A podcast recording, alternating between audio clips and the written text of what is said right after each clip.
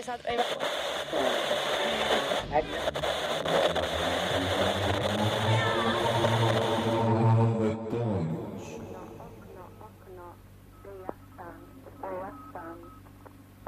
Tervetuloa jälleen Aavettaajuus-podcastin pariin ja onnittelut siitä, että päätit liittyä seuraamme juuri tällä kertaa, koska luvassa on aivan järkyttävän mielenkiintoista settiä. Kuten viime kerralla hiukan arvelinkin, tällä kertaa on tarjolla lisää viime vuoden parhainta spekulatiivista fiktiota, eli pari Atorox-ehdokasta. Tähän jaksoon on saatu mahdutettua kaiken kaikkiaan kolme tarinaa.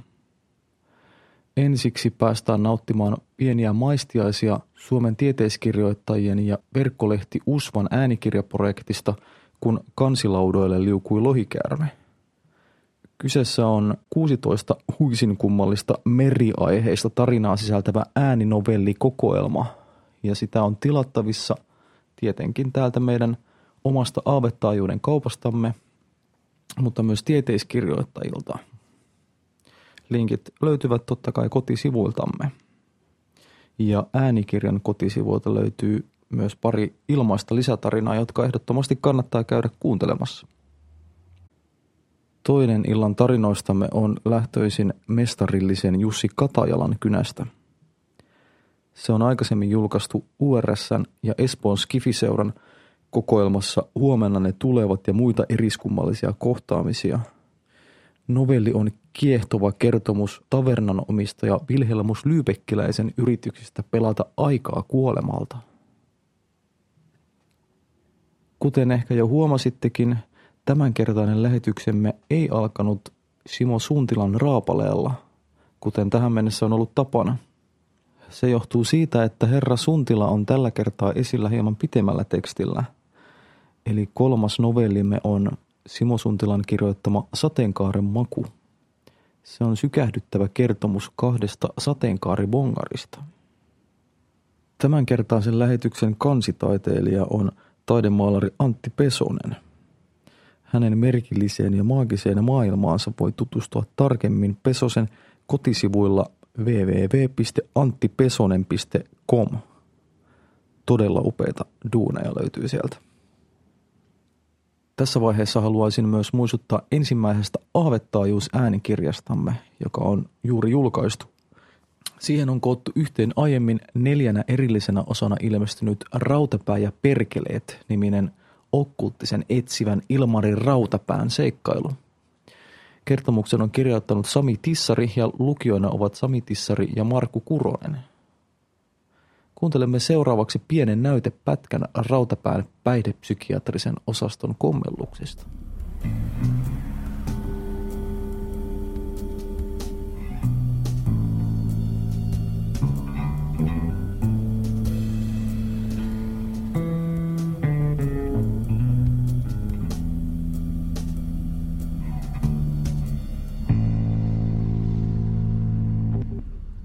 Patterin latautumista odotellessa seurasin Solaniken puuhia. Se vispasi tarmokkaasti spreipulloa ja ruikki sen sisältöä siniseen laitosroskapussiin. En malttanut olla lopulta kysymättä puuhan tarkoitusta. Solanikke sanoi, että Neukkulassa ainoa käytettävissä ollut lähdekirjallisuus kapitalistisen maailman menosta oli ollut Donald McDuck. Sieltä se oli oppinut, että markkinataloudessa kun joku saa tällin päähänsä, siltä katoaa muisti. Ja muisti palautuu, kun sitä kalautetaan uudestaan. Ja minä olin nyt Niken mielestä kalautuksen tarpeessa. Tuumasin, että ei sen paskempi idea kuin mikään muukaan, muita ideoita ei nimittäin ollut. Nikke kysäsi, olinko koskaan testaillut jakea. No enpä ollut moiseen koskaan kajonnut. Suosin yleensä lähipäihteitä. Kallio kukkii keskikaljaa, marihuanaa ja amfetamiinikiteitä, mutta viidakkolianit eivät siellä menesty. Solanikke sanoi, että jake ei tarkoita kasvia, vaan taikajuomaa, jonka ainesosat selviävät sen ketsuankielisestä nimestä ayahuasca. Se korkkasi toisen samanlaisen spraypullon ja kertoi tämän edustavan näissä oloissa uaskaa, eli köynnöstä. Poimin tyhjän paukkupurkin käteeni. Tekstisen kyljessä oli risuaitaa, mutta pääkallon yli vedetyn ristin tajusin. Solanikke kertoi sen olevan ammattikäyttöön tarkoitettua hyönteismyrkkyä. Juju on siinä, että valmiste sisältää alkaloideja, joita esiintyy myös eteläamerikkalaisessa shamanien käyttämässä rohtokasvissa. Muut ötökkämyrkyt eivät enää monissa liemissä kypsyneisiin torakoihin tahtoneet enää tehota. Kysyvään ilmeeseeni Solanikke vastasi, että hänellä on sattumoisin myös hyönteiskammoisen paperit. Tämä tässä puolestaan on aja, eli henki, Solanikke sanoi näyttäen pientä kellertävää keelipäällysteistä kapselia. Kyseessä oli kuulema uuden sukupolven skitsofrenialääke, joka ei vielä ollut myynnissä, vaan sitä jaeltiin koemielessä toivottomina pidetyille tapauksille. Kapseli sisälsi dimetyylitripniiniä, joka on ärjyin kaikista tunnetuista hallusinogeeneistä. Aine nakkasi peruspertin alta aikayksikön jättiläslukkien ja puhuvien kaasupilvien pariin. Solanikke puhalsi muovisäkin täyteen ja sulki sen tiiviiseen solmuun. Se myönsi väsäyksensä olevan jälkiteollinen gangsteriversio ajawaskasta, mutta sillä pitää pärjätä mitä kulloinkin käsillä on. Niin että maistuisiko tötsyt, se kysyi. Jaketripillä nimittäin muistaa yleensä monta juttua, joita ei välttämättä haluaisi muistella. Totesin, että ei kai täällä päideosastolla sen fiksumpaa puuhaa taida olla tarjolla.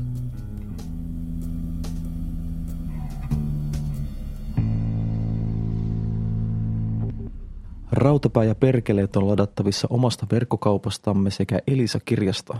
Kannattaa käydä tutustumassa. Koko seikkailun hintakin on vain vaivaiset kuusi euroa. Mutta nyt sen pitemmittä että merellisiin tunnelmiin.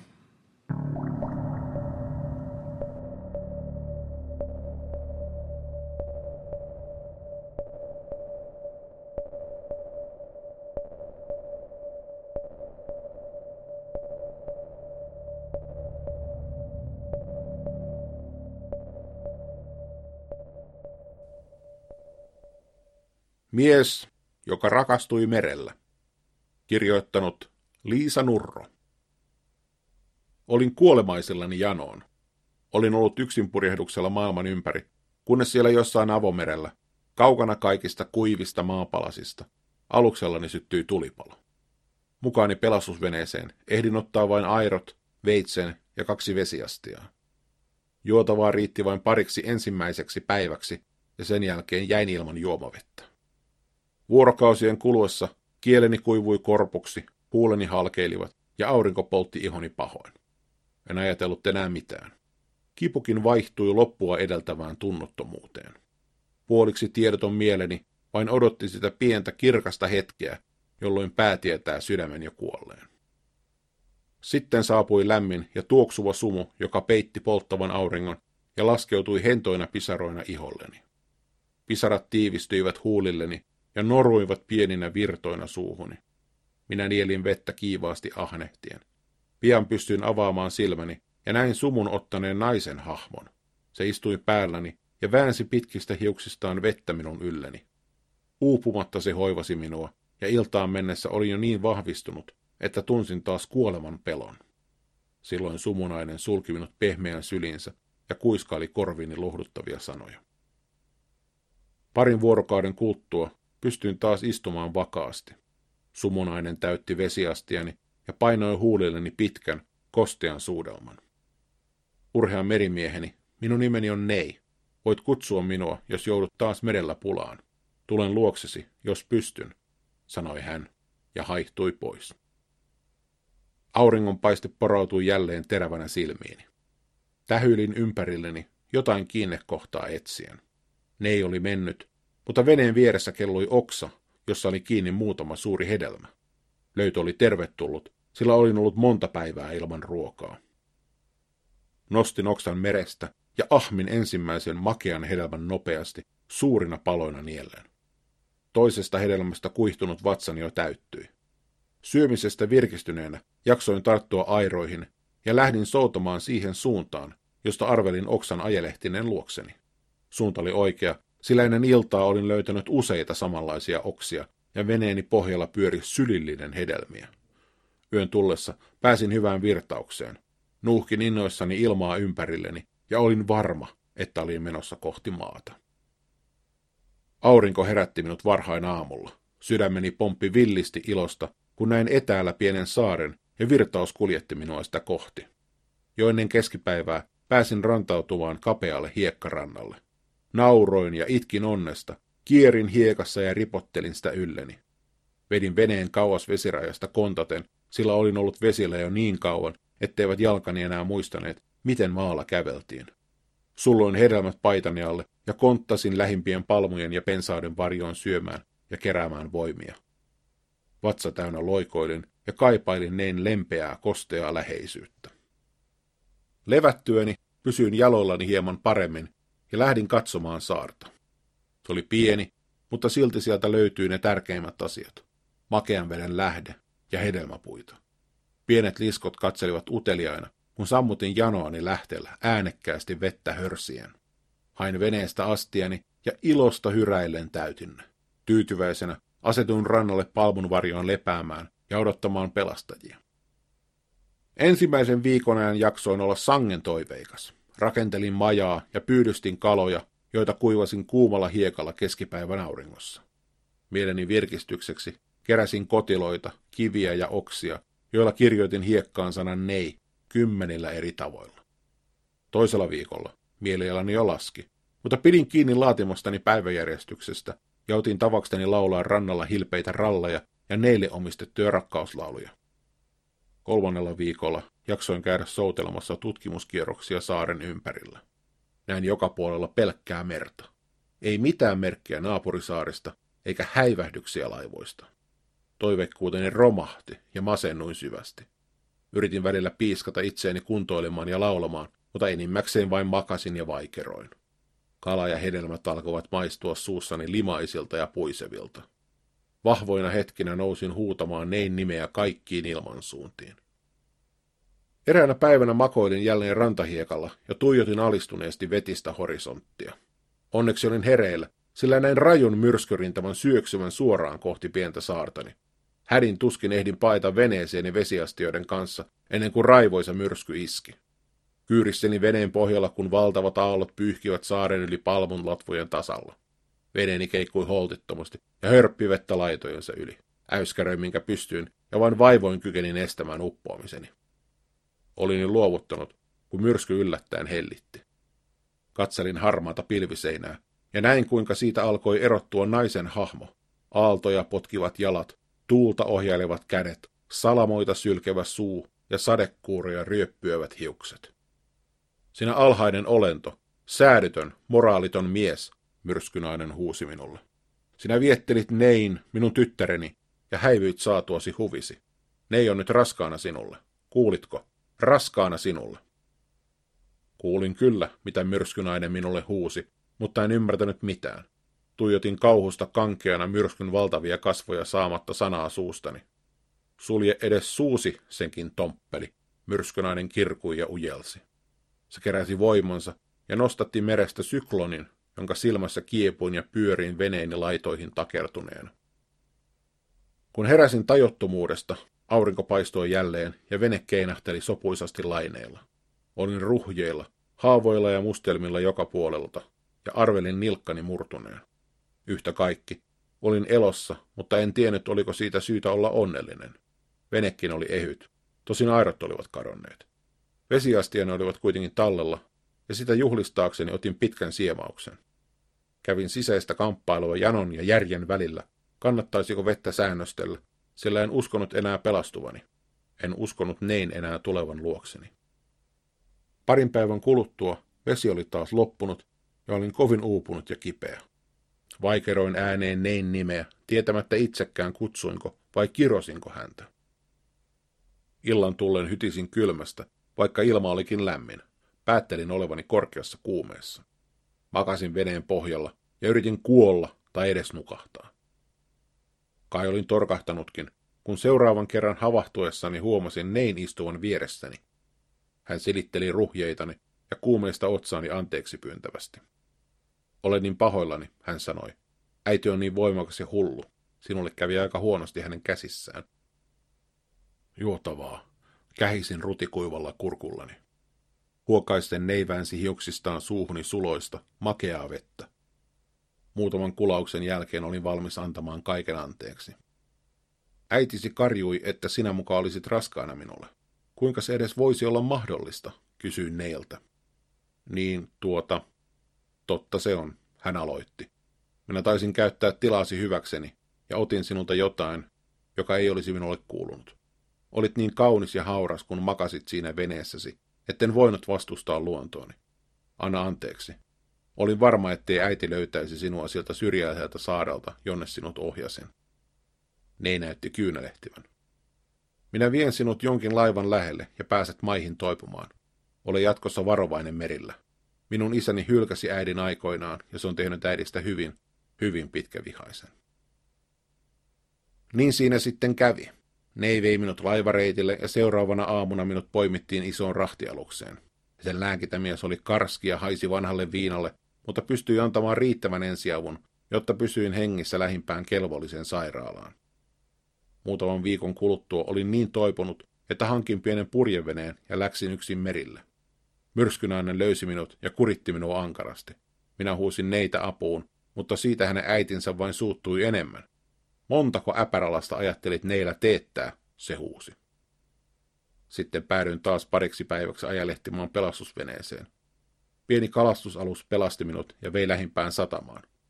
Yritin ottaa opikseni ja kulutella aikaani maissa, mutta ei siitä mitään tullut. Mieleni paloi aaloille, sillä olin merimies ytimieni myöten. Kaipasin myös neitä, sillä kaikesta huolimatta olin rakastunut häneen. Päätin lähteä merelle ottamaan mittaa kohtalostani ja ostin jälleen purjeveneen. Minun ei tarvinnut kauaakaan odottaa kohtaamistani myrskynaisen kanssa. Heti päästöni ulapalle se hyökkäsi kimppuuni hirvittävästi huutoin ja riepottaen.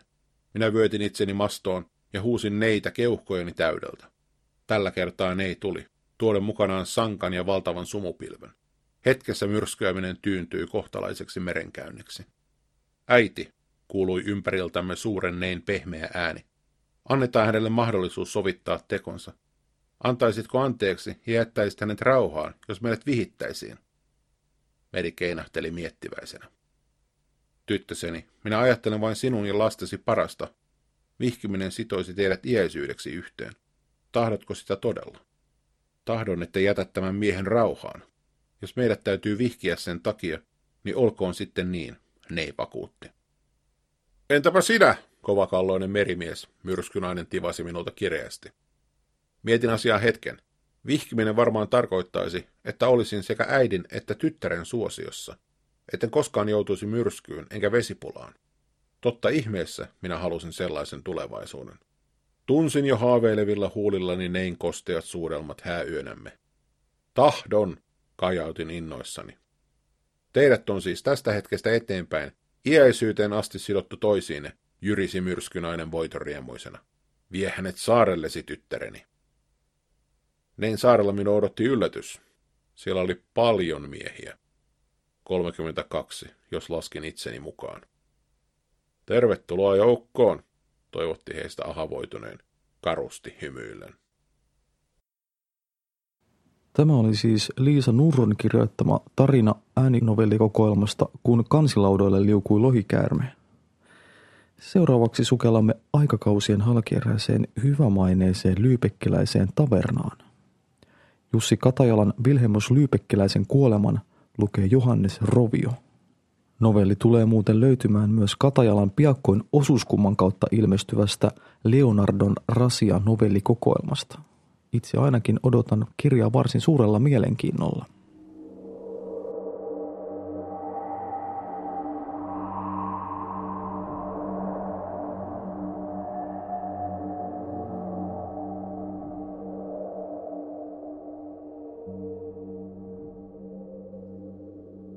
Ensimmäinen ilta. Vilhelmus Lyypekkiläinen kävi vielä ennen nukkumaan menoaan tarkistamassa, että tavernan ovi oli varmasti lukittu. Kaupunkiin oli saapunut suuri joukko Liivinmaalle lähdössä olevia ritareita, ja heidän perässään Lyypekkiin oli valunut kaikenlaista epämääräistä väkeä, joka pyrki saamaan osansa ritarien matkakassoista. Varkaita, huijareita ja murhamiehiä. Ritaritkaan eivät olleet sen kunniallisempia. He eivät olleet saksalaisen ritarikunnan valan antaneita ristiritareita, vaan aatellisia matkalla etsimään seikkailua ja rikkauksia. Taistelemalla pakanoita vastaan sai myös syntinsä anteeksi. Ja Liivimaalla asian saattoi hoitaa ilman pitkää ja vaivalloista matkaa pyhälle maalle. Nopeimmat palasivat jo muutaman viikon kuluttua puhtaina synneistään. Kokeiltuaan ovea Vilhelmus lähti kohti yläkertaa vieviä portaita. Tulisian liekit olivat jo hiipumassa ja tavernassa oli hämärää. Vilhelmus yllättyi huomatessaan nurkkapöydässä istuvan liikkumattoman miehen. Miten hän ei ollut nähnyt pöytään sammunutta juoppoa aikaisemmin? Saapuessaan pöydän luokse Vilhelmus ymmärsi erehtyneensä. Miehellä oli päällään musta munkin kaapu, ja pöydällä oli suuri musta kirja, luultavasti raamattu. Pöydän ääressä istuikin dominikaani munkki. Vilhelmus pohti, mitä munkki teki hänen tavernassaan. Mustat veljet eivät mielellään astuneet Lyypekin sataman pahamaineisiin tavernoihin. Muutaman kerran he olivat tulleet saarnaamaan pelastusta oppiisänsä pyhän Dominiikkuksen mallin mukaan – mutta paatuneet syntiset olivat ajaneet Jumalan koirat pois, häntä koipien välissä.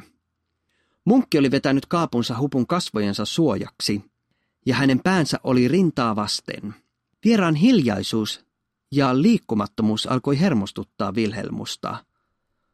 Oliko munkki kuollut nurkkapöytään, kenenkään huomaamatta? Vai oliko hän vain unessa? Arvoisa veli, voitteko huonosti? Vilhelmus kysyi epäröiden. Mitä teette tavernassani? Ehdin jo lukita oven, mutta päästän teidät kyllä ulos. Tai ehkä olisi parempi, jos jäisitte tänne yöksi. Ulkona liikkuu kaikenlaista roskaväkeä. Munkki nosti päänsä ja laski huppunsa. Hänen katseensa sai Vilhelmuksen tuntemaan olonsa epämukavaksi, vaikka munkki oli muuten pullea ja leppoisan näköinen. Munkki avasi kirjansa ja osoitti sormellaan kohtaa kirjan sivulla. Aukeaman sivut olivat täynnä nimiä, joista osa oli yliviivattu. Munkin osoittamassa kohdassa luki Wilhelmus Lyypekkiläinen. Minä olen tullut noutamaan sinua. Aikasi on koittanut. Vilhelmuksen läpi kulki kylmä väristys. Mustakaapu ei ollutkaan dominikaanien tunnus. N- nytkö jo? M- minulla olisi ollut vielä niin paljon tehtävää. Jokaisen aika on määrätty. Vilhelmus yritti epätoivoisesti keksiä jonkin keinon välttää kohtalonsa. Minulla on vielä yhdessä tynnyrissä hieman erittäin hyvää viiniä Bodenjärven läheltä. Enkö voisi juoda sitä ennen lähtöäni? Poikani Theodorikkus ei ymmärrä viinien päälle, enkä halua jonkun moukan satamajuopon juovan sitä. Maksoin viinistä monta penninkiä. Joo, toki viinisi, jos se antaa sinulle mielenrauhan matkallesi, munkki vastasi. Vilhelmus sytytti lyhdyn ja laskeutui kellariin.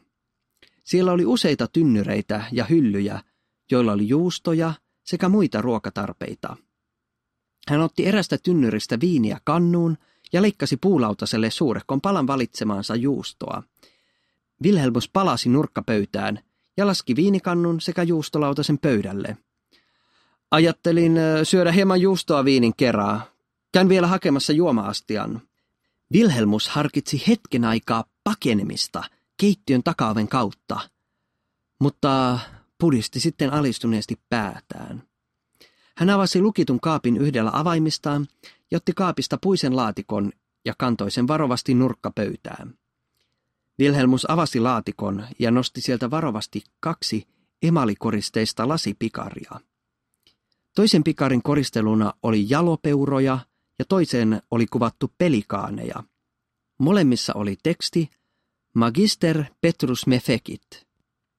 Toin äh, sinullekin pikarin, vaikka en tiennytkään juotkoviiniä, Vilhelmus sanoi.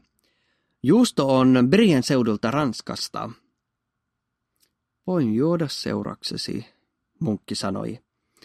Ei ole hyvä juoda yksin ja miettiä murheitaan. Voisin maistaa juustoakin. Vilhelmus kaatoi kumpaakin pikarin viiniä ja leikkasi juustosta suupalaksi sopivia siivuja. Tämäpä on oivallista viiniä, munkki kehui. Join yhtä hyvää viimeksi Babylonissa. Juustokin on erinomaista. Vilhelmus katseli hetken murheissaan pikariinsa. Mitä seuraavaksi tapahtuu? Joudunko minä helvettiin vai pääsenkö taivaaseen? Kävin äskettäin katsomassa tuomiokirkkomme uutta eteishallia, mutta en saanut aikaiseksi, että olisin ripittäytynyt. Sen sijaan menin raatihuoneelle hieromaan olutkauppoja hampurilaisten kauppiaiden kanssa. Voi minua typerystä.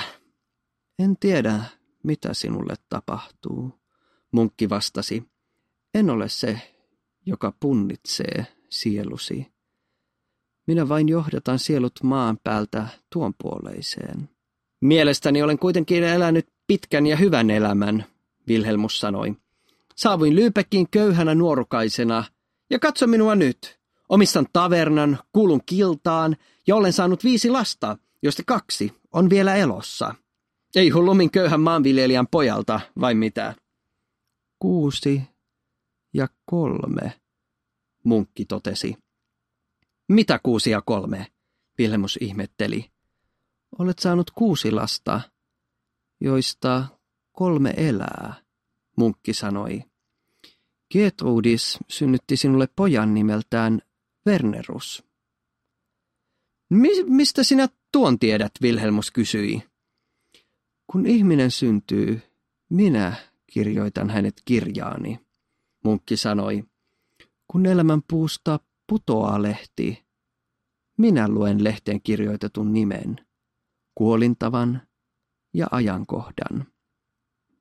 Lehti putoaa hyvissä ajoin, jotta minulla on aikaa valmistella viimeinen kohtaaminen. Joskus minun täytyy pitää huoli, että nuoli kohtaa määrätyn henkilön keskellä taistelun kaaosta. Joskus taas minun pitää lähettää ampiainen pistämään hevosta, jotta ratsastaja putoaa ja katkaisee niskansa. Kaikkien kohdalla on paljon huolehdittavaa, sillä kaiken on tapahduttava määrätyllä tavalla määrättynä aikana. Lopuksi minä johdatan lehteen kirjoitetun ihmisen sielun pois maallisesta maailmasta ja pyyhin hänen nimensä kirjastani. Minä en tiennyt Ketrudiksen odottavan lastani, Vilhelmus mumisi. Sinä lupasit palata hakemaan hänet, munkki sanoi. Minulta meni monta vuotta ennen kuin rikastuin. Mitä hän olisi tehnyt täällä Lyypekissä köyhän kisällin vaimona? Lopulta ajatteli hänen jo menneen jonkun talonpojan vaimoksi, joten en palannut kotikylääni. Sitä paitsi Anselmuksen tyttären Elisabetin naiminen oli oivallinen liiketoimi. Vanhalla Anselmuksella ei ollut poikia, joten Elisabet peri hänet. Rakastitko Elisabettia? Munkki kysyi.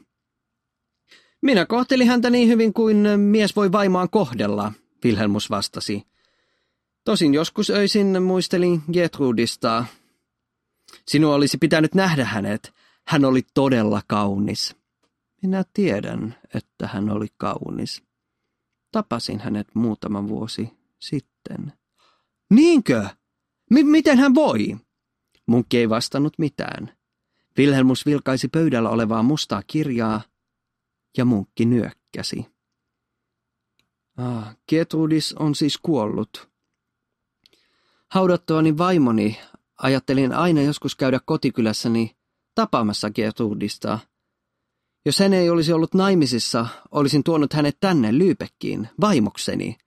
Tavernasta huolehtiminen vei kuitenkin paljon aikaa.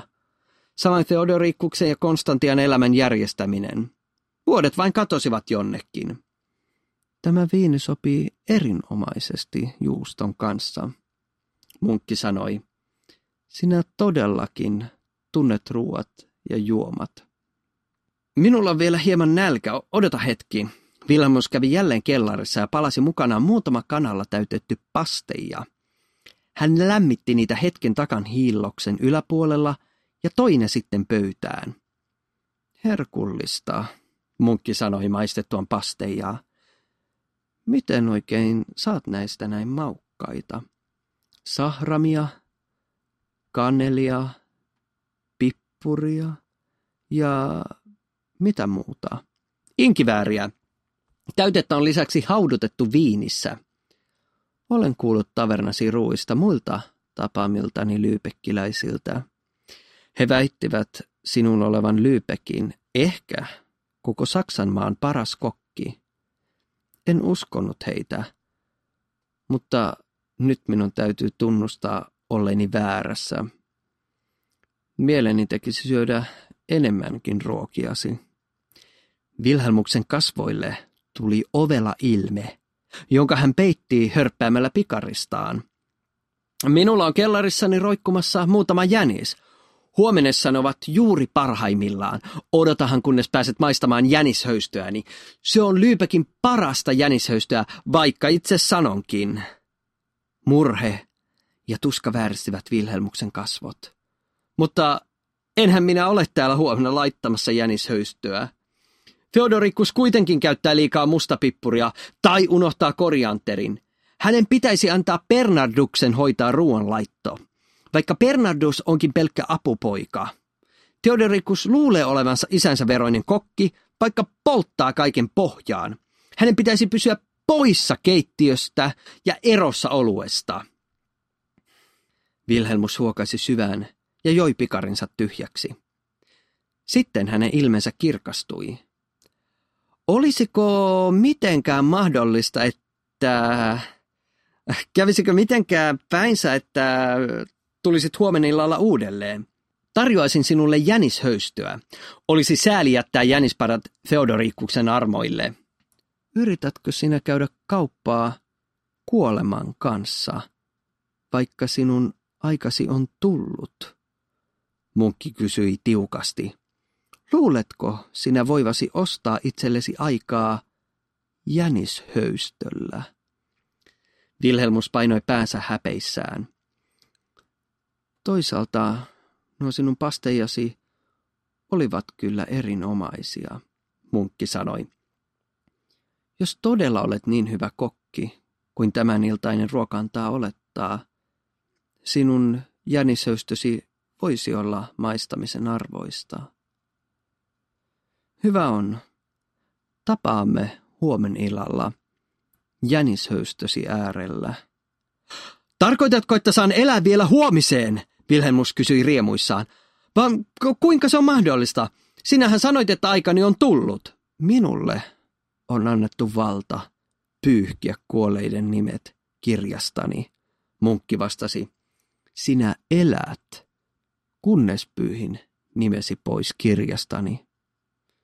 Tapaamme huomenna, Vilhelmus Lyypekkiläinen.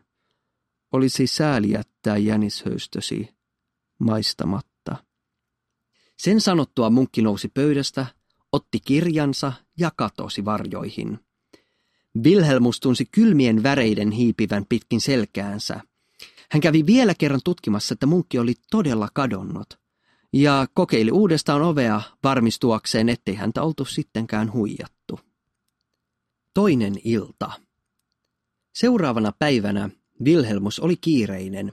Hän kävi kaupungilla asioilla ja palattuaan tavernaan alkoi valmistautua iltaa varten. Hän käytti suurimman osan illasta jänishöystön valmistamiseen ja hätisteli Theodorikkuksen kauemmaksi, jos tämä tuli lähellekään pataa, jossa ruoka hautui. Sen sijaan hän selitti Bernardukselle tarkasti jänishöystönsä ohjeen – Theodorikkus hörppi olutta aina kun Wilhelmuksen silmä vältti, ja hoiperteli lopulta niin, että oli vähällä kaatua keittiön tulisijaan. Wilhelmus ryhtyi häätämään asiakkaita pois jo hyvissä ajoin. Kun taverna oli tyhjä, hän antoi Theodorikukselle ja Bernardukselle rahaa ja käski heidän häipyä muualle yöksi. Heidän lähdettyään Wilhelmus lukitsi oven ja kattoi pöydän.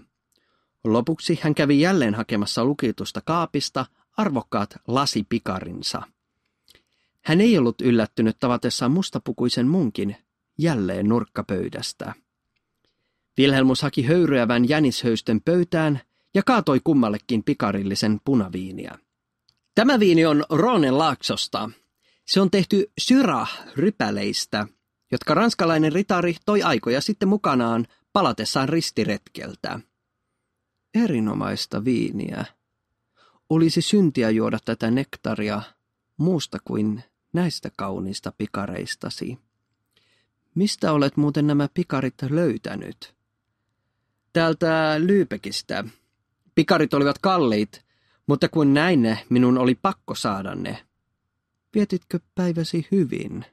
Munkki kysyi. Kävin tunnustamassa syntini, Vilhelmus vastasi.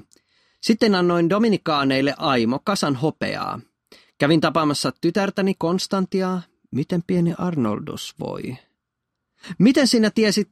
Ah, niinpä tietenkin. Arnoldus voi erittäin hyvin. M- miksi kysyt? Ei kai vaan älä huoli. Arnolduksen lehti ei ole pudonnut elämän puusta.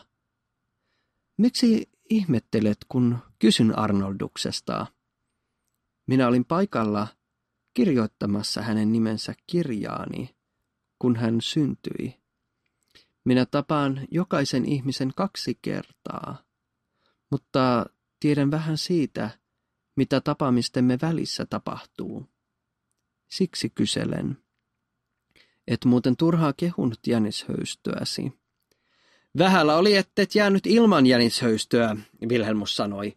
Theodorikus oli taas juonut liikaa olutta ja melkein sukelsi pataan. Munkki ja Vilhelmus söivät hetken hiljaisuuden vallitessa. Sitten Vilhelmus rykäisi.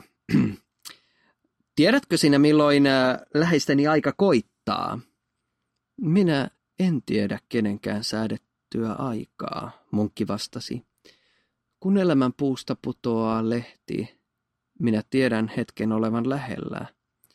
Mutta minä en tiedä, milloin kunkin lehden on aika pudota. En panisi pahakseni, vaikka vävyni hermannuksen aika koittaisi pian, Vilhelmus murahti. Etkö pidä vävystäsi? Hän on turpea sika, joka ravaa porttojen perässä ja kohtelee tytärtäni huonosti. Jos olisin tiennyt Hermannuksen luonteen paremmin, olisin laittanut Konstantian ennemmin luostariin, kuin antanut hänet Hermannukselle. Kovalla työllä hankkimani myötäjäiset ovat nyt helyinä Lyypekin porttojen yllä.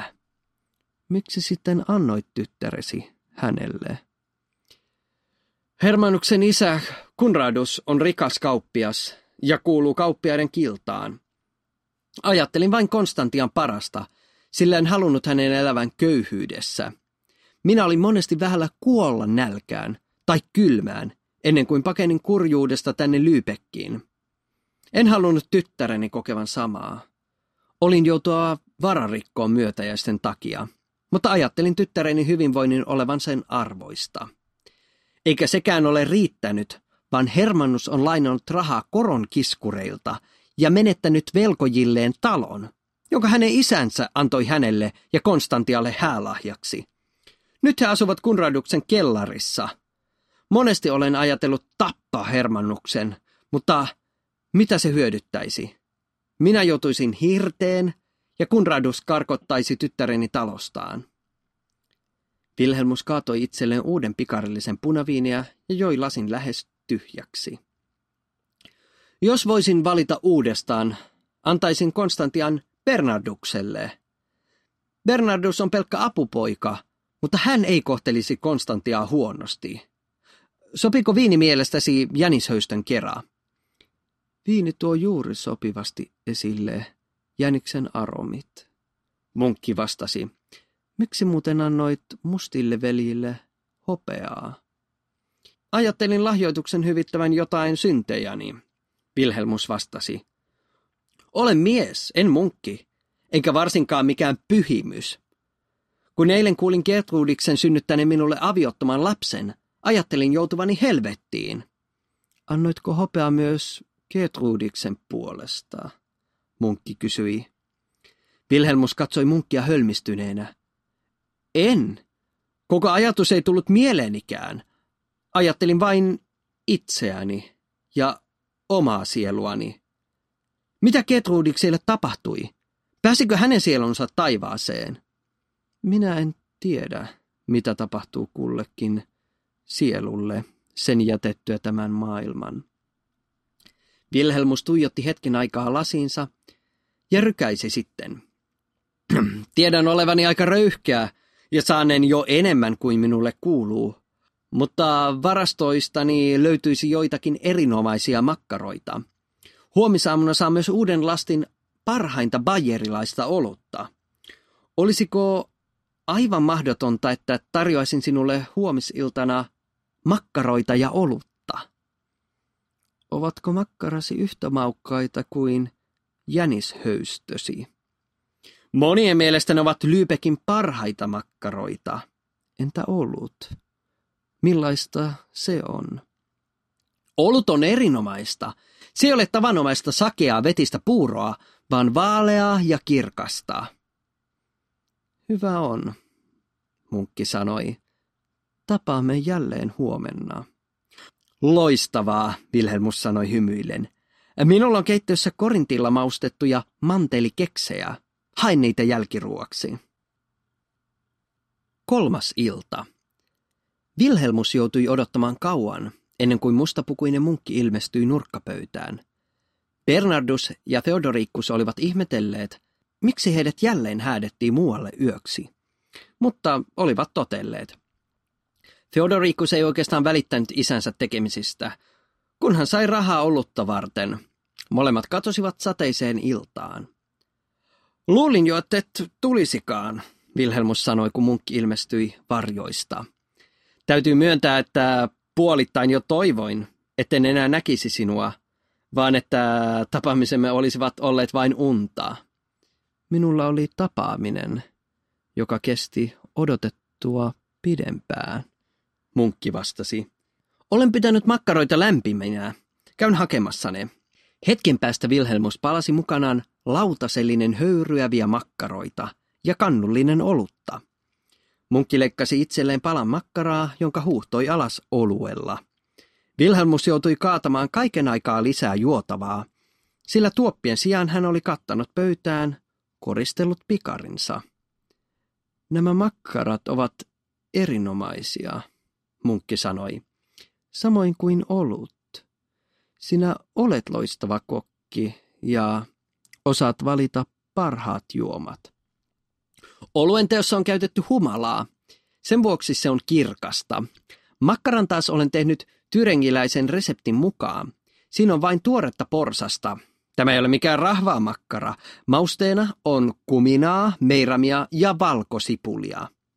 Miten kulutit päiväsi? Saitko paljon aikaan? Kävin antamassa Dominikkaaneille rahaa, jotta he rukoilisivat Getrudiksen sielun puolesta. Lisäksi lähetin tutun kauppiaan matkassa rahakukkaron pojalleni Wernerukselle. Hän ei tiedä, keneltä sen saa, eikä sillä ole väliäkään, koska kuolen kuitenkin pian. Sinulla oli siis hyvä päivä. Ei niin hyvä, ettei jotain pahaakin, Vilhelmus tuhahti. Hermannus on onnistunut sotkemaan asiansa entistä pahemmin. Hän on velkaa joillekin italialaisille rahan lainaajille, jotka kävivät uhkailemassa Konstantiaa. He sanoivat vievänsä Arnolduksen ja myyvänsä hänet orjaksi saraseeneille, jos Hermannus ei maksa velkojaan. Hermannus vain nauroi kuullessaan asiasta. Konstantia kävi luonani pyytämässä rahaa, jottei menettäisi poikaansa.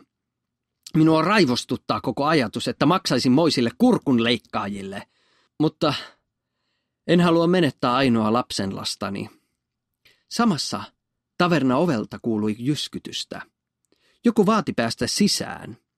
Vilhelmus nousi pöydästä ja meni ovelle. Vilhelmus arveli oven takana olevan jonkun humalaisen, joka halusi päästä sateisesta yöstä sisään lämpimään tavernaan juomaan lisää olutta. Hän valmistautui hätistelemään humalikon matkoihinsa, mutta hänen yllätyksekseen oven takana oli hänen tyttärensä, Konstantia, tämän poika Arnoldus ja kaupungin raadin sotilas. Vilhelmus päästi heidät sisään.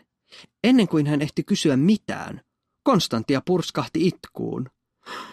Hermanus on kuollut, Konstantia nyyhkytti. Rovamies murhattiin veitsellä, kaupungin raadin sotilas sanoi. Kaksi italialaista kävi heidän kimppuunsa kadulla. Toinen yritti viedä pojan ja toinen nappasi miehen kukkaron. Hermannus suuttui ja kävi kiinni kukkaronsa viejään. Konstantia jatkoi.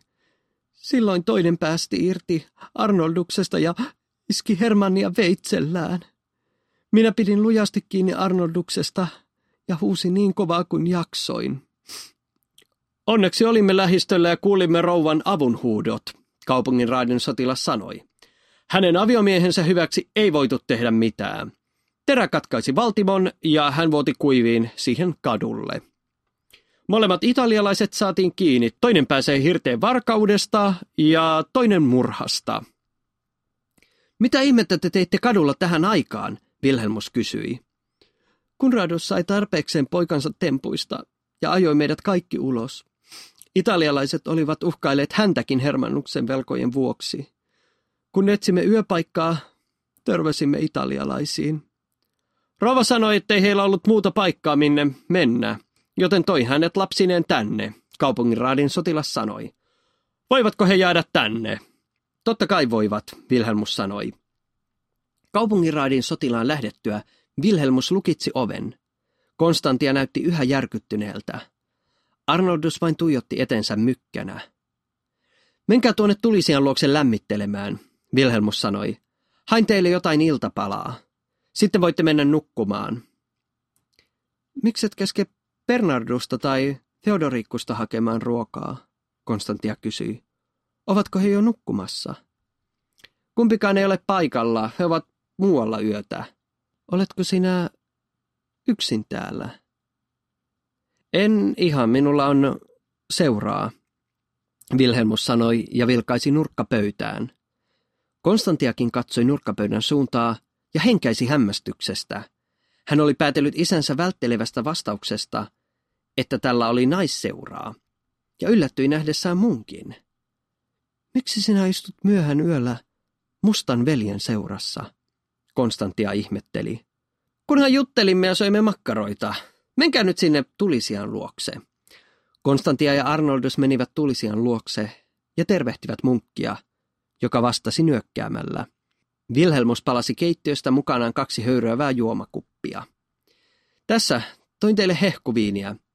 Se lämmittää tällaisena kylmänä iltana. Konstantia ja Arnoldus joivat hehkuviininsä hiljaisuuden vallitessa.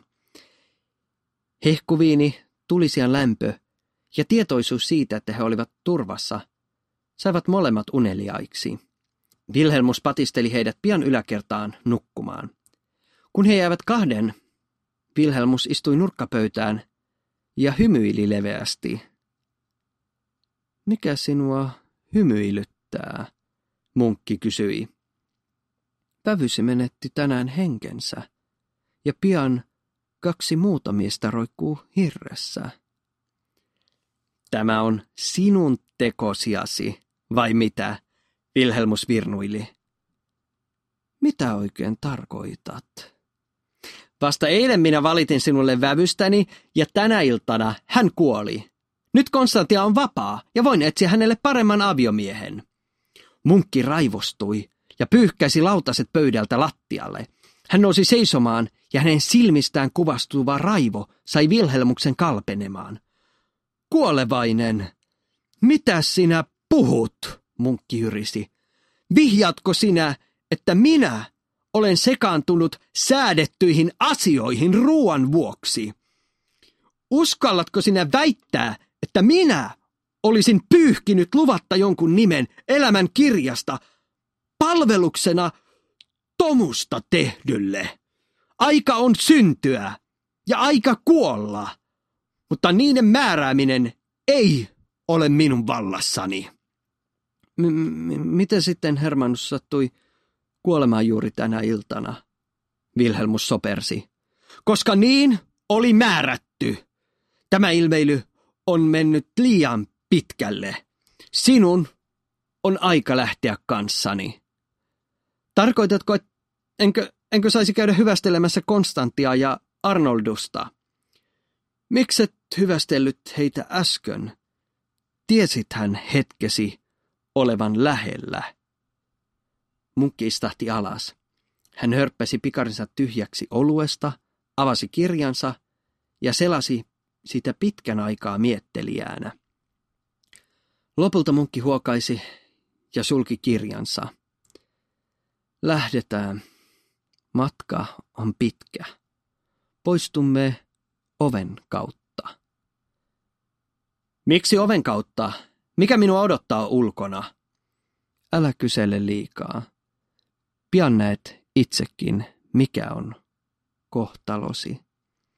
Vilhelmus huokaisi ja nousi pöydästä. Munkki nosti kirjansa pöydältä ja laittoi sen kainaloonsa. Hyvä on, Vilhelmus sanoi. Kai joku hauet hoitaa. Mitkä hauet? Oletko sinä huolissasi jostain kaloista tällaisella hetkellä? Huomenna on paastopäivä ja tilasin kalakauppialta tuoreita haukia. Ajattelin valmistaa paistettua haukea omassa nahassaan. Hauki nyljetään ja keitetään, sitten se maustetaan yrteillä ja antaa olla. Theodorikkus saa valmistaa hauet, mutta hän saa ne maistumaan puulta. Puolimatkassa ovea kohti. Munkki pysähtyi ja näytti miettivän jotain. Siitä hauesta. Millaista viiniä ajattelit tarjota sen kanssa? Luulisin Elsasista hankkimani Silvanen rypäleistä tehdyn viinin sopivan sen kanssa.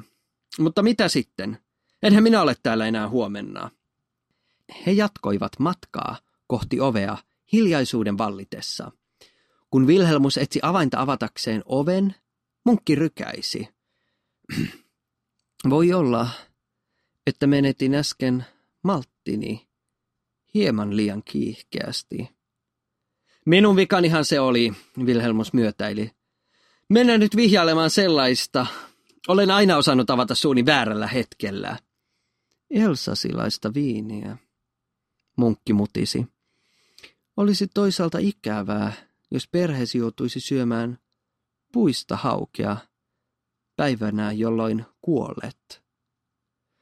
On jo pimeää, joten en ehkä löydä kirjastani sivua, jolla nimesi on. Enkä voi pyyhkiä sitä yli.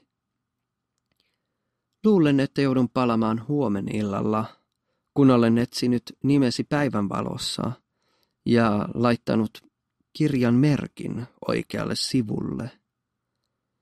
Minä saan siis vielä elää huomiseen, Vilhelmus riemuitsi. Niin tässä taitaa käydä. Pidä huoli, etten joudu pettymään, haukeesi. Viimeinen ilta. Vilhelmus oli jo kattanut pöydän, kun munkki ilmestyi varjoista. Munkin istuuduttua Vilhelmus haki keittiöstä vadin, jolla oli höyryävä hauki, ja laski sen pöydälle. Leikattuaan kummallekin suuren palan kalaa, hän kaatoi pikareihin elsasilaista viiniä, joka oli juuri sopiva viileää. Jälleen kerran osoita taitosi ruoanlaitossa, munkki kehui. Näyttää siltä, kuin olisit paistanut hauen kokonaisena. Mihin ruodot ovat kadonneet? Keitin hauen kypsäksi, minkä jälkeen nypin ruodot pois. Se olikin tarkkaa puuhaa. Täytin hauen yrteillä sekä sahramilla ja paistoin sille kauniin värin. Vilhelmus ja munkki söivät hetken aikaa sanomatta sanaakaan. Aina juodessaan viiniä Vilhelmus näytti siltä, kuin hänelle olisi juotettu kitkerää sappea. Onko viinissä mielestäsi jotain vikaa? Munkki kysyi. Minusta tämä viini on erinomaisen makuista. Nämä pikarit. Olin säästänyt rahaa häitä ja myötäjäisiä varten. Juuri sinä päivänä, kun olin lähdössä hakemaan Getrudiksen luokseni, satuin näkemään nämä pikarit. Ne olivat kalliit, niin kalliit, että kulutin niihin lähes kaikki säästöni. Tyynnytin mieltäni ajattelemalla, että voisin noutaa Getrudiksen seuraavana vuonna, ja että pikarit olisivat arvokas huomenlahja.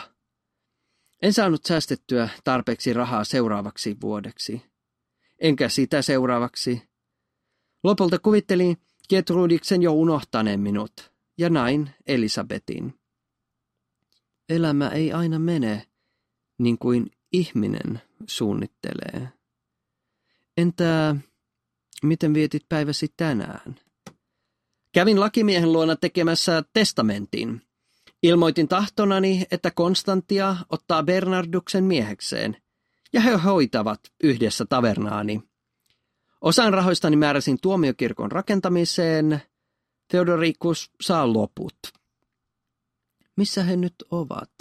Talo on hiljainen. Theodorikus on jossain, luultavasti ryyppäämässä rääveliläisten kauppiaiden kanssa. Hän on ystävystynyt heidän kanssaan ja lähtee varmaan heidän kanssaan kauppamatkalle Pihkovaan tai Novgorodiin saatuan perintönsä. Konstantia ja Arnoldus ovat Kunraduksen ja hänen vaimonsa luona. He valmistelevat Hermannuksen hautajaisia. Bernardus lähti käymään äitinsä luona. Loppuaika ateriasta kului hiljaisuuden vallassa. Vilhelmus ei ollut puhetuulella ja munkki keskittyi ateriaan. Kun hauki oli syöty ja viini juotu, munkki pyyhki suunsa. Vilhelmus tunsi outoa kipoa kurkussaan ja ryki.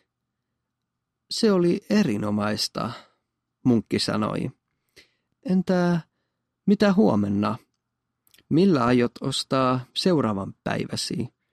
Tarjotko kenties hanhea vai villisikaa? Huomiseksi ei ole mitään. Hyvät viinit ovat loppu, enkä ole ehtinyt miettiä huomisen ruokia, koska lakimiehen luona kului niin, niin kauan aikaa. Eikä minulla ole enää tarvetta yrittää ostaa itselleni aikaa. Kaikki asiani ovat järjestyksessä. Kipu Vilhelmuksen kurkussa kävi yhä pahemmaksi. Hän yritti yskiä, mutta jokainen yskäisy oli tuskallinen. Olet siis valmis lähtemään, munkki kysyi. en ihan vielä. Vilhelmus nousi ylös. Hän otti kallisarvoiset pikarinsa pöydältä ja heitti ne lattialle niin kovaa kuin jaksoi. Pikarit hajosivat tuhansiksi lasin siruiksi. Hetken aikaa Vilhelmus kuvitteli sirpaleista heijastuvan Ketruudiksen hymyilevät kasvot. Nyt olen valmis. Munkki otti kaapunsa kätköistä sulkakynän ja mustepullon. Sitten hän avasi kirjansa, kastoi sulkakynän musteeseen ja veti Vilhelmuksen nimen yli, kokeneella käden liikkeellä. Samalla hetkellä kipu Vilhelmuksen kurkussa lakkasi. Pärjäsin kuitenkin aika hyvin, vai mitä? Mitä tarkoitat? Sain ostettua muutaman päivän lisäaikaa ruuillani. Harva saa kuolemankin ylistämään keittotaitoaan. Taidan tosiaan olla Lyypekin, ehkä koko Saksamaan paras kokki. Munkki pudisti päätään. Miksi te, kuolevaiset, luulette aina voivanne käydä kauppaa kuoleman kanssa? Et sinä saanut ostettua lisäaikaa. Tämä ilta oli sinun määrätty hetkesi. Miksi ihmeessä sinä sitten olet vieraillut luonani viime iltoina? Miksi sain aikaa järjestää asiani? Sinua on kehuttu niin paljon, että halusin maistaa ruokiasi ennen kuin hetkesi tuli. Samalla sait mahdollisuuden järjestää asiasi etukäteen. Sen sait ostettua ruoanlaittotaidoillasi. Minun tehtäväni on myös valmistella viimeinen kohtaaminen. Arvatenkin oli tänään vierailujeni vuoksi niin ajatuksissasi, että et huomannut yhtä ruotoa, joka jäi haukeen ja päätyi kurkkuusi.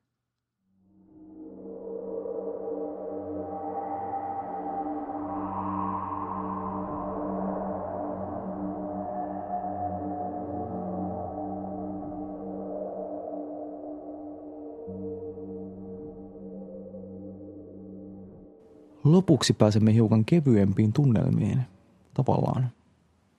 Simo Suntilan sateenkaaren maku on paitsi esimerkillinen fantasiakertomus, myös osa mielenkiintoista prosessia. Tarina syntyi ensin raapaleena, josta Simo laajensi sen novellin pituiseksi, koska eräs kirjoittajakollega uskalsi olla sitä mieltä, ettei ideasta olisi tarpeeksi aineesta kokonaiseen novelliin. Novelli siitä kuitenkin tuli, ja tällä hetkellä sekin on Atoroks ehdokkaana. Tarinan hahmot ja maailma ovat kuitenkin jääneet kummittelemaan kirjoittajan mieleen, joten sittemmin novellista on kasvanut myös romaanikäsikirjoitus. Ei huono kehityskaari yhdelle raapaleelle. Sateenkaaren maa lukee meille monitaiteilija ja aavettaajuuden vakioavustaja Juha Jyrkäs.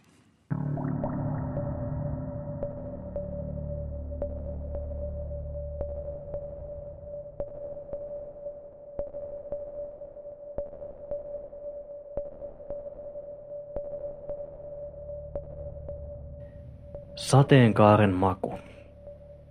Minä pidin auringosta, diurene sateesta.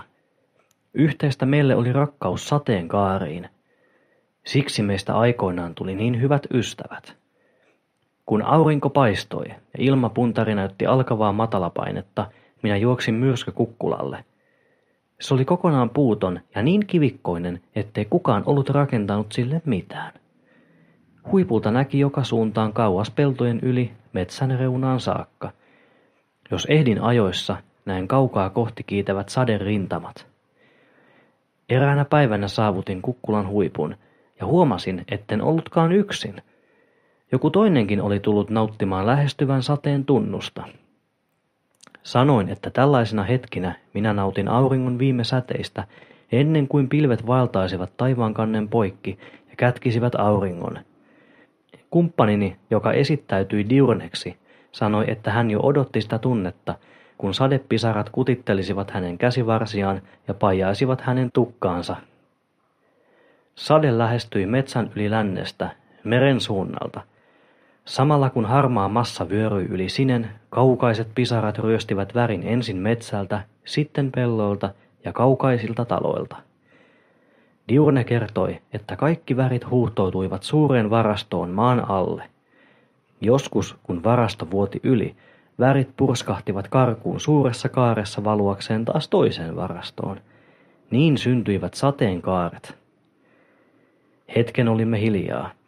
Sitten sanoin, että sateenkaaret eivät voineet maistua miltään, koska ne koostuivat vedestä. Vesihän ei maistunut miltään, ei ainakaan, jos siihen ei sekoittanut hunajaa. Diurne oli eri mieltä. Hänen mukaansa värit olivat nimenomaan makuja. Luumut olivat violetteja, joten sateenkaaren violetti maistui siis luumulta. Kun sanoin, että myös karhunvatukat ja sinivalmuskat ja nebbiolot olivat violetteja, Diurne vain nauroi ystävällisesti ja sanoi, että ehkä osa violetista kaaresta maistui sitten nebbioloilta. Myöhemmin vein hänet maistamaan niitä Seetheriuksen ukon rypäletarhaan. Me emme kiistelleet juuri mistään. Jos olimme eri mieltä jostakin, väittelimme asiasta aikamme, joskus huusimmekin, mutta jos kumpikaan ei taipunut, annoimme asian olla. Emme riepotelleet samaa aihetta, ellei jompikumpi ollut keksinyt uutta sanottavaa. Ainoa poikkeus oli lentäminen. Siitä taistelimme usein. Diurnen mielestä ihminen pystyi lentämään, kunhan oikea keino keksittäisiin. Minusta koko ajatus oli mahdoton ja sen parissa puuhastelu ajan hukkaa. Monessa suhteessa me katsoimme maailmaa erilaisin silmin. Jos jollain asialla oli kaksi puolta, me valitsimme aina vastakkaiset. Silti emme kaihtaneet kammottaviakaan asioita. Minä pelkäsin korkeita paikkoja ja valottomia tiloja. Siksi Diurne nimenomaan halusi kiivetä kanssani Seetheriuksen ukon tuulimyllyn seinää tai Sudenkorennon kirkon katolle – ja kerran hän vei meidät kulkemaan tuntikausiksi katakombeihin ilman lyhtyä. Diurne taas ei voinut sietää hämähäkkejä. Pyydystin niitä kesäisin ja sitten annoimme niiden juoksennella kasvojemme yli, kunnes Diurne ei kestänyt enempää ja alkoi kirkuen raastaa niitä pois naamaltaan. Joku olisi voinut luulla, että iso osa elämäämme oli kurjaa, mutta ilman toisiamme emme olisi kokeneet puoliksikaan niin paljon – Usutimme toinen toistamme uskomattomiin saavutuksiin ja rikoimme rajojamme. Sanoimme aina, että pelko voittaa vasta, kun sille antaa periksi. Minun setäni Hoebing oli seikkailija. Hän tapasi tulla käymään aika ajoin, mutta erään kerran jälkeen häntä ei enää näkynyt. Diurne sanoi, että joskus seikkailijatkin joutuvat vaaralliseen paikkaan ja kuolivat, mutta minä uskoin mieluummin setäni tutkivan sademetsien salaisuuksia ja kiipeilevän maailman katolla. Se oli lohduttavampi ajatus. Meillä ei ollut koskaan ollut lehmiä, mutta pihapiiristämme löytyi lato. Sen ovi oli suljettu munalukolla ja oikeastaan me emme olisi saaneet mennä sinne, mutta joskus me menimme silti. Ladon pohjoisseinällä oli irtonainen lauta. Jos toi tikkaat talon seinustalta ja kiipesi ylisien korkeudelle, laudan sai väännettyä sivuun. Niin me joskus teimme, sillä ladossa oli paljon mielenkiintoista tavaraa. Yhdellä seinustalla oli sedän tuomia patsaita ja naamioita kuumasta etelästä, kylmiltä vuorilta ja muista kaukaisista paikoista. Jotkin naamioista olivat korkeampia kuin minä. Minun oli hankala kuvitella, minkä kokoisille ihmisille ne oli tarkoitettu. Diurne sanoi, että ne olivat jättiläisten naamioita. Minun tietääkseni jättiläisiä ei ollut olemassakaan. Diurne ei kiistänyt sitä, vaan myönsi auliisti, että jättiläisiä ei ollut enää. Sen sijaan hän väitti, että niitä oli joskus ollut, mutta ne olivat kuolleet sukupuuttoon, kuten mammutit. Ladossa oli myös yksi mammutin hammas, enkä keksinyt pitävää vastaväitettä jättiläisten sukupuutolle. Pressuista rakennetun väliseinän takana oli kanootteja, polkupyöriä ja muita kulkupelejä. Oudoin niistä oli metallinen gasellilta näyttävä patsas, jonka setä oli sanonut olevan jonkinlainen automaattoni. En ollut varma, mikä automaattoni oli, mutta aina välillä vierailujemme välissä sen pää oli kääntynyt toiseen asentoon, vaikka tiesin, että kukaan ei ollut avannut munalukkoa Hoibingsedän edellisen käynnin jälkeen.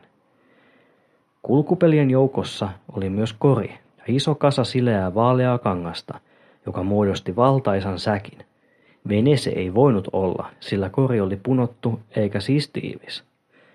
Diurne arveli, että säkillä ja korilla voisi kenties lentää, jos säkin täyttäisi jollain oikein kevyellä. Minusta se oli niin tyhmä idea, että pilailin tuovani höyhenet tyynystäni, mutta Diurne huomautti, että sillä ei vielä täytettäisi koko säkkiä. Koska emme kinastelleet samasta asiasta uudestaan, paitsi lentämisestä, minua ärsytti, kun Diurne huokaisi sateenkaarin oranssin varmaan maistuvan appelsiinilta ja purppuran luumuilta. Olimme heränneet aikaisin ja tavanneet myrskykukkulalla. Auringon noususta ei ollut kauan ja etelälounaan harmahtava raita oli osoittautunut sadepilveksi, joten tuijotimme suunnilleen länteen paikoillamme seisten. Sateenkaari muodostuu aina vastakkaiseen kohtaan taivasta aurinkoon nähden, eikä koskaan silloin, kun aurinko on korkealla. Olisin halunnut keskittyä huomaamaan muodostuvan värikaaren väräjävän himmeät raidat ensimmäisenä, enkä miettiä, olisiko keltainen sitruuna vai banaani. Siksi huomautin hieman kuivakkaasti, että se väri oli violetti, ei purppura. Jos violetti sulautuu punaiseen, tuloksena on purppura, mutta sateenkaarin alalaita sulautuu tyhjään. Diurde ei vastannut mitään, ja jonkin aikaa pelkäsin, että hän olisi harmistunut minulle. Sitten ensimmäinen väri ilmestyi näkyviin ja kaikki maailman murheet unohtuivat. Aluksi näkyviin tuli eteläisempään kaaren osa. Se näkyi ensin auringon valaisemaa metsää vasten ja oli siksi hailakka, mutta pilvien liikkuessa metsä peittyi varjoon ja sateenkaaren värit pääsivät loistoonsa. Siinä vaiheessa myös kaaren keskikohta oli jo havaittavissa, ja värien syvyys sai rintaani pusertavan olon, ikään kuin kaipaus, jota ei pysty sanoin selittämään. Kun pohjoiskaari tiivistyi esiin, pyyhin salassa silmäkulmaani. Enhän voinut itkeä avoimesti toverini läsnä ollessa.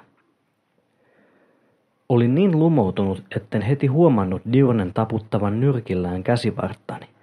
Hän nyökäytti leukaansa ja vasta silloin ymmärsin nostaa katsettani kymmenen astetta. Näin jotain sellaista, jonka olimme nähneet vain kerran aikaisemmin. Kirkkaan hohkaavan punaisen raidan jälkeen tuli yövyöhyke, josta valo oli kuin puserrettu pois. Maisema sateenkaaren alapuolella oli mielettömän paljon valoisampi kuin sen yllä, ja yövyöhykkeen ylle oli syntynyt peilikaari. Kun ensimmäisen kerran olimme nähneet sellaisen, olimme liian tohkeissamme katsellaksemme sitä. Nyt maltoimme mielemme, emmekä alkaneet keskustella siitä, mistä se oli tullut, oliko värivarastossa kaksi vuotokohtaa tai maistuisiko sen sininen mustikoilta. Ylempi kaari näkyi heikommin eikä ylettynyt niin alas, ja muutenkin se olisi ollut kuin heikko kopio alkuperäisestä, jos yksi seikka ei olisi ollut niin ällistyttävä. Se oli saman muotoinen kuin muutkin sateenkaaret, mutta sen värit olivat päinvastaisessa järjestyksessä. Selitin sen niin, että jokin aiheutti heijastuman, ihan kuin taivaalla riippuisi näkymätön peili. Diurne väitti vastaan, sillä jos kyseessä oli peili, pitäisi kaarenkin olla taipunut ylöspäin. Seisoimme pitkään puhumatta mitään. Sitten Diurne 12 sanoi, että meidän pitäisi mennä maistamaan sateenkaarta. Minusta ajatus oli kertakaikkisen mieletön. Sateenkaaren lähempi pää oli sekin jossain metsässä, emmekä me millään ehtisi sinne ennen kuin aurinko menisi pilveen ja sateenkaari häviäisi. Sitä paitsi minusta sateenkaari oli jotain, joka meni karkuun, jos sitä yritti saada kiinni. Olimme yrittäneet kerran ja juosseet aina Seetheriuksen ukon lammasaitaukselle saakka, ennen kuin olimme luovuttaneet läpensä hengästyneinä. Toinen ongelma oli se, että usein kaaren pää näytti alkavan ilmasta korkealta puunlatvojen yläpuolelta. En missään nimessä halunnut joutua tilanteeseen, jossa minun pitäisi loikata puun ylimmältä oksalta ja koittaa napata kiinni jostakin, joka olisi liian korkealla ja vielä menisi karkuun. Mutta Diurne oli ajatellut sitäkin. Me emme juoksisi tai hyppäisi, hän sanoi, vaan lentäisimme. Sinä iltana en saanut nukutuksi paitsi vasta myöhään yöllä. Olimme ahkeroineet koko päivän irrottaen lautoja ladon takaseinästä ja sen jälkeen kiskoneet korin ja kankaan ulos. Olin kysynyt, mitä se kaikki auttaisi, mutta Diurne oli vain hymyilyt salaperäisesti ja sanonut, että hän oli löytänyt ladosta jotain, josta voisi olla apua. Aamulla olimme kumpikin ylhäällä juuri ennen aurinkoa ja tapasimme ladon takana. Diurne oli kaivannut esiin joitain tarvikkeita – mutta ensin meidän piti raahata kangassäkki ladon katolle. Se oli todella raskasta ja hankalaa, koska meillä oli vain yhdet tikapuut, mutta lopulta suurin osa kankaasta oli katolla ja vain säkin suu riippui katolta korin päällä. Säkin olimme kiinnittäneet korin vahvoin köysin. Onneksi kangas oli ohutta ja kevyttä, tai emme koskaan olisi saaneet sitä ylös. Sitten Diurne alkoi kasata tarvikkeestaan jotain viritelmää, jonka piti auttaa meitä lentämään. Hänellä oli koriin sopiva muurikkapannu ja sen alla laitettavaksi ohut levy hiekkakiveä. Se oli siksi, ettei muurikka polttaisi korin pohjaan reikää. Kori ei ollut kovin suuri ja sinne jäi meille aika vähän tilaa. Aurinko oli jo noussut hyvän matkaa, kun Diurne lopuksi kasasi nuotion muurikan päälle. Sitten odotimme. Vihdoin haistoimme sateen. Se merkitsi sateenkaarta, ja vaikka minusta koko idea ei mitenkään voinut toimia niin monesta eri syystä, tämän parempaa tilaisuutta päästä maistamaan sateenkaarta ei varmaan koskaan tulisi. Astuin koriin ja autoin tuikkaamaan tulen nuotioon. Puut rätisivät iloisesti kuin takkavalkea, mutta mitään muuta ei tapahtunut. Diurne loikkasi laidan yli ja nosti maasta juuttikankaisen säkin, jonka tuoksu kutitti nenääni. Aivastin. Säkkiin oli neulottu liekin kuva. Sitten hän kiipesi koriin kädessään kuiva keppi. Diurne töni muurikkaa jalallaan, jotta mahduimme molemmat istumaan. Kyhjötimme korissa ja tuijotimme liekkejä hiljaisina. Hetken ajan pelkäsin, että kori oikeasti nousisi ilmaan. Olisimme vankeina pienessä avoimessa kopissa monen metrin korkeudessa. Pelkkä ajatus aiheutti huimausta. Nojasin korin seinään ja puristin polvia rintaani vasten. Vieressäni Diurne oli avannut säkin nyörit ja kuopaisi käteensä vaalean sinertävää jauhetta. Silloin muistin nähneeni säkin aiemmin, roikkumassa koukusta ladon seinällä puoliksi hautautuneena vaalean ison kankaan taakse.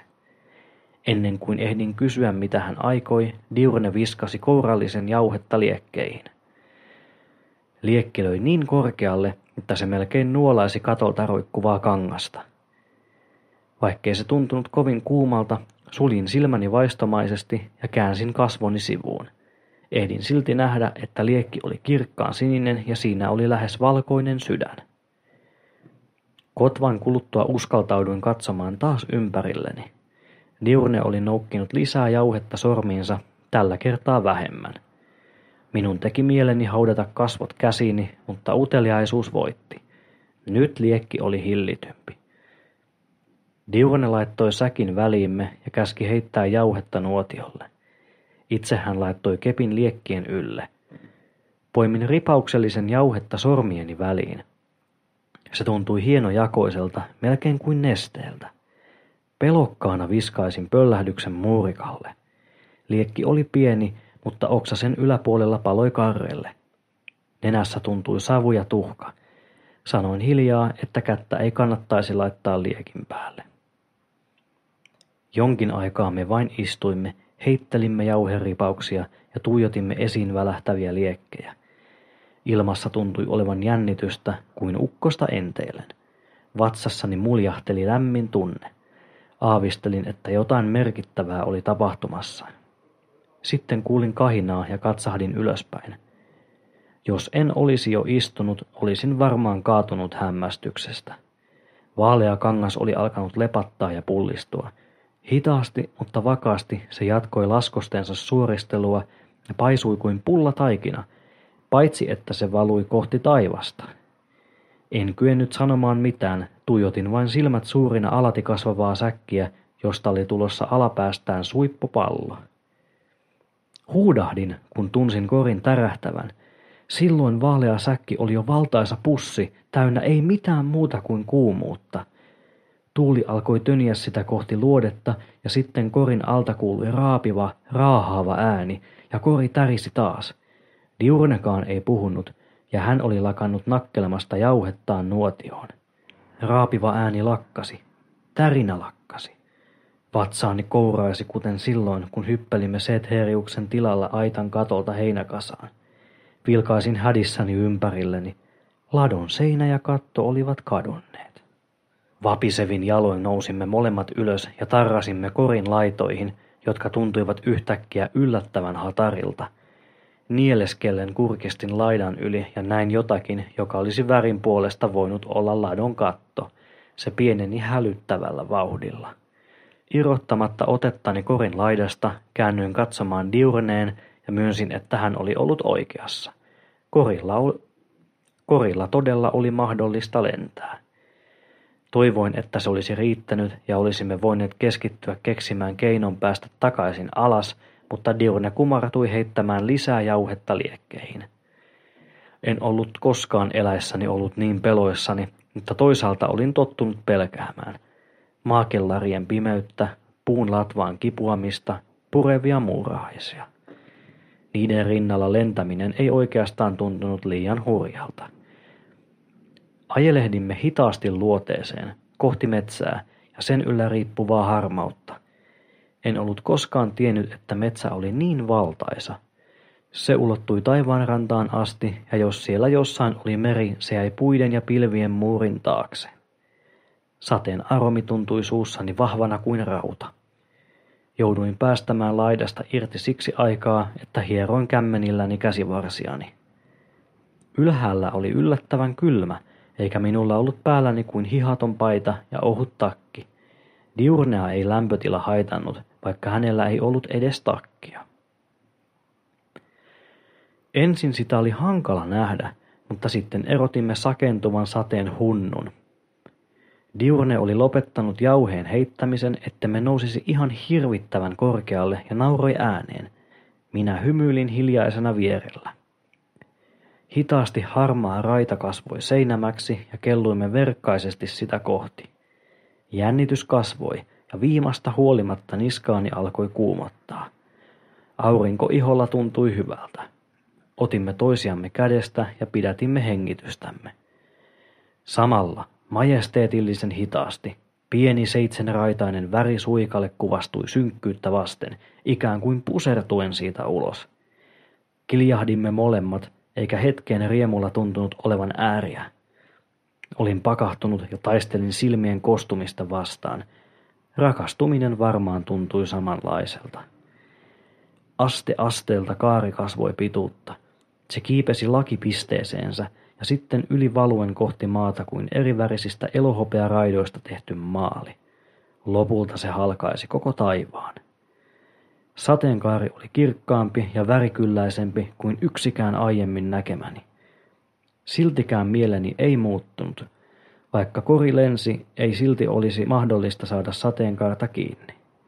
En kuitenkaan halunnut pilata hetkeä riidalla, enkä toisaalta osannut esittää mitään uutta vastaväitettä. Olin siis hiljaa, enkä vieläkään irrottanut kättäni Diurnen kädestä. Tuuli painoi kuumuudella täytettyä palloamme kohti pilvirintamaa. Olin ollut sakeassa sumussa ja pohdin, että pilvi voisi tuntua samalta. Diurne oli kerran sanonut, että sumu oli ikään kuin pilvi, joka on laskeutunut maan pinnalle, mutta yhtenä kesänä minä olin nähnyt sumun nousevan joesta. Se keskustelu oli päättynyt siihen. Enää en kuitenkaan ollut niin varma kannastani. Aika menetti merkityksensä, eikä maailmassa ollut mitään muuta kuin äärettömiin ulottuvan sadepilven edessä leijuva kaari. Nyt näin, että sen raidat eivät olleetkaan selvärajaiset, vaan sulautuivat toisiinsa saumattomasti. Olin joskus väittänyt, että raitoja oli viisi, kun taas Diurne sanoi seitsemän. Olin puuskahtanut, että kai värejä voisi samalla olla vaikka ääretön määrä. Diuren mielestä, jos niin oli, emme voisi erottaa seitsemää raitaa. Nyt tiesin olleeni oikeassa. Juuri silloin tajusin, että olin nähnyt värien rajojen puuttumisen siksi, että sateenkaari näytti nyt isommalta. Ihan kuin olisimme aiempaa lähempänä sitä. Aina kun jännitin liikaa, minua alkoi kutittaa varvastaipeista. Kipristelin varpaitani, kun yrittäisin tarrautua niillä ruohon samalla – kun sateenkaari lipui silmin nähtävästi lähemmäs. Kohta olisimme sen alla. Diurne irrotti otteensa kädestäni ja heitti lisää jauhetta muurikalle. Jauhetta meni liekkeihin oikein kahmalollinen, ja hetken aikaa liekki loisti kirkkaana, kuin auringon heijastus sudenkorennon kirkon värillisistä ikkunoista. Välähdys sai silmäni vilisemään pieniä aurinkoja ja mustia pisteitä. Hieroin niitä, vaikka tiesin, ettei se auttaisi mitään. Kun lopulta tokeennuin, katsoin ympärilleni, enkä nähnyt sateenkaarta enää missään. Diurne katseli ylöspäin, joten minäkin vilkaisin sinne. Siellä se oli. Väriloisto oli kaventunut tuskin havaittavaksi sirpiksi. Ymmärsin, että olimme juuri sateenkaaren alla.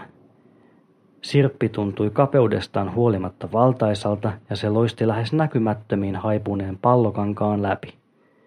Minua kylmäsi, kun tajusin, että olimme hyvin lähellä sitä.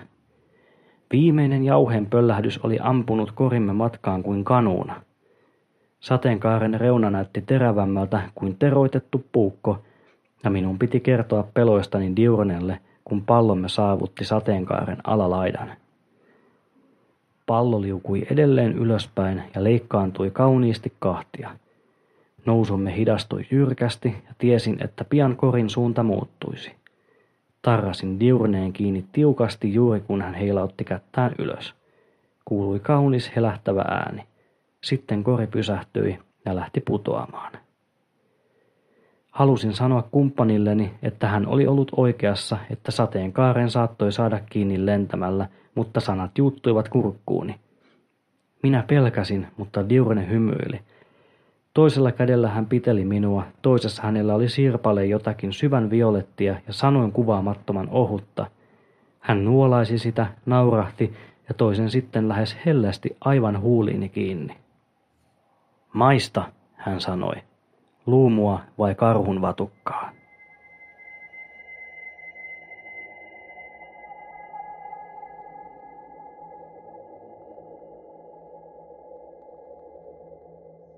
No niin, loppuun vielä kiitokset vielä kerran kaikille lukijoille ja kirjoittajille ja ennen kaikkea kuuntelijoille. Tervetuloa seuraamme jälleen ensi kerralla.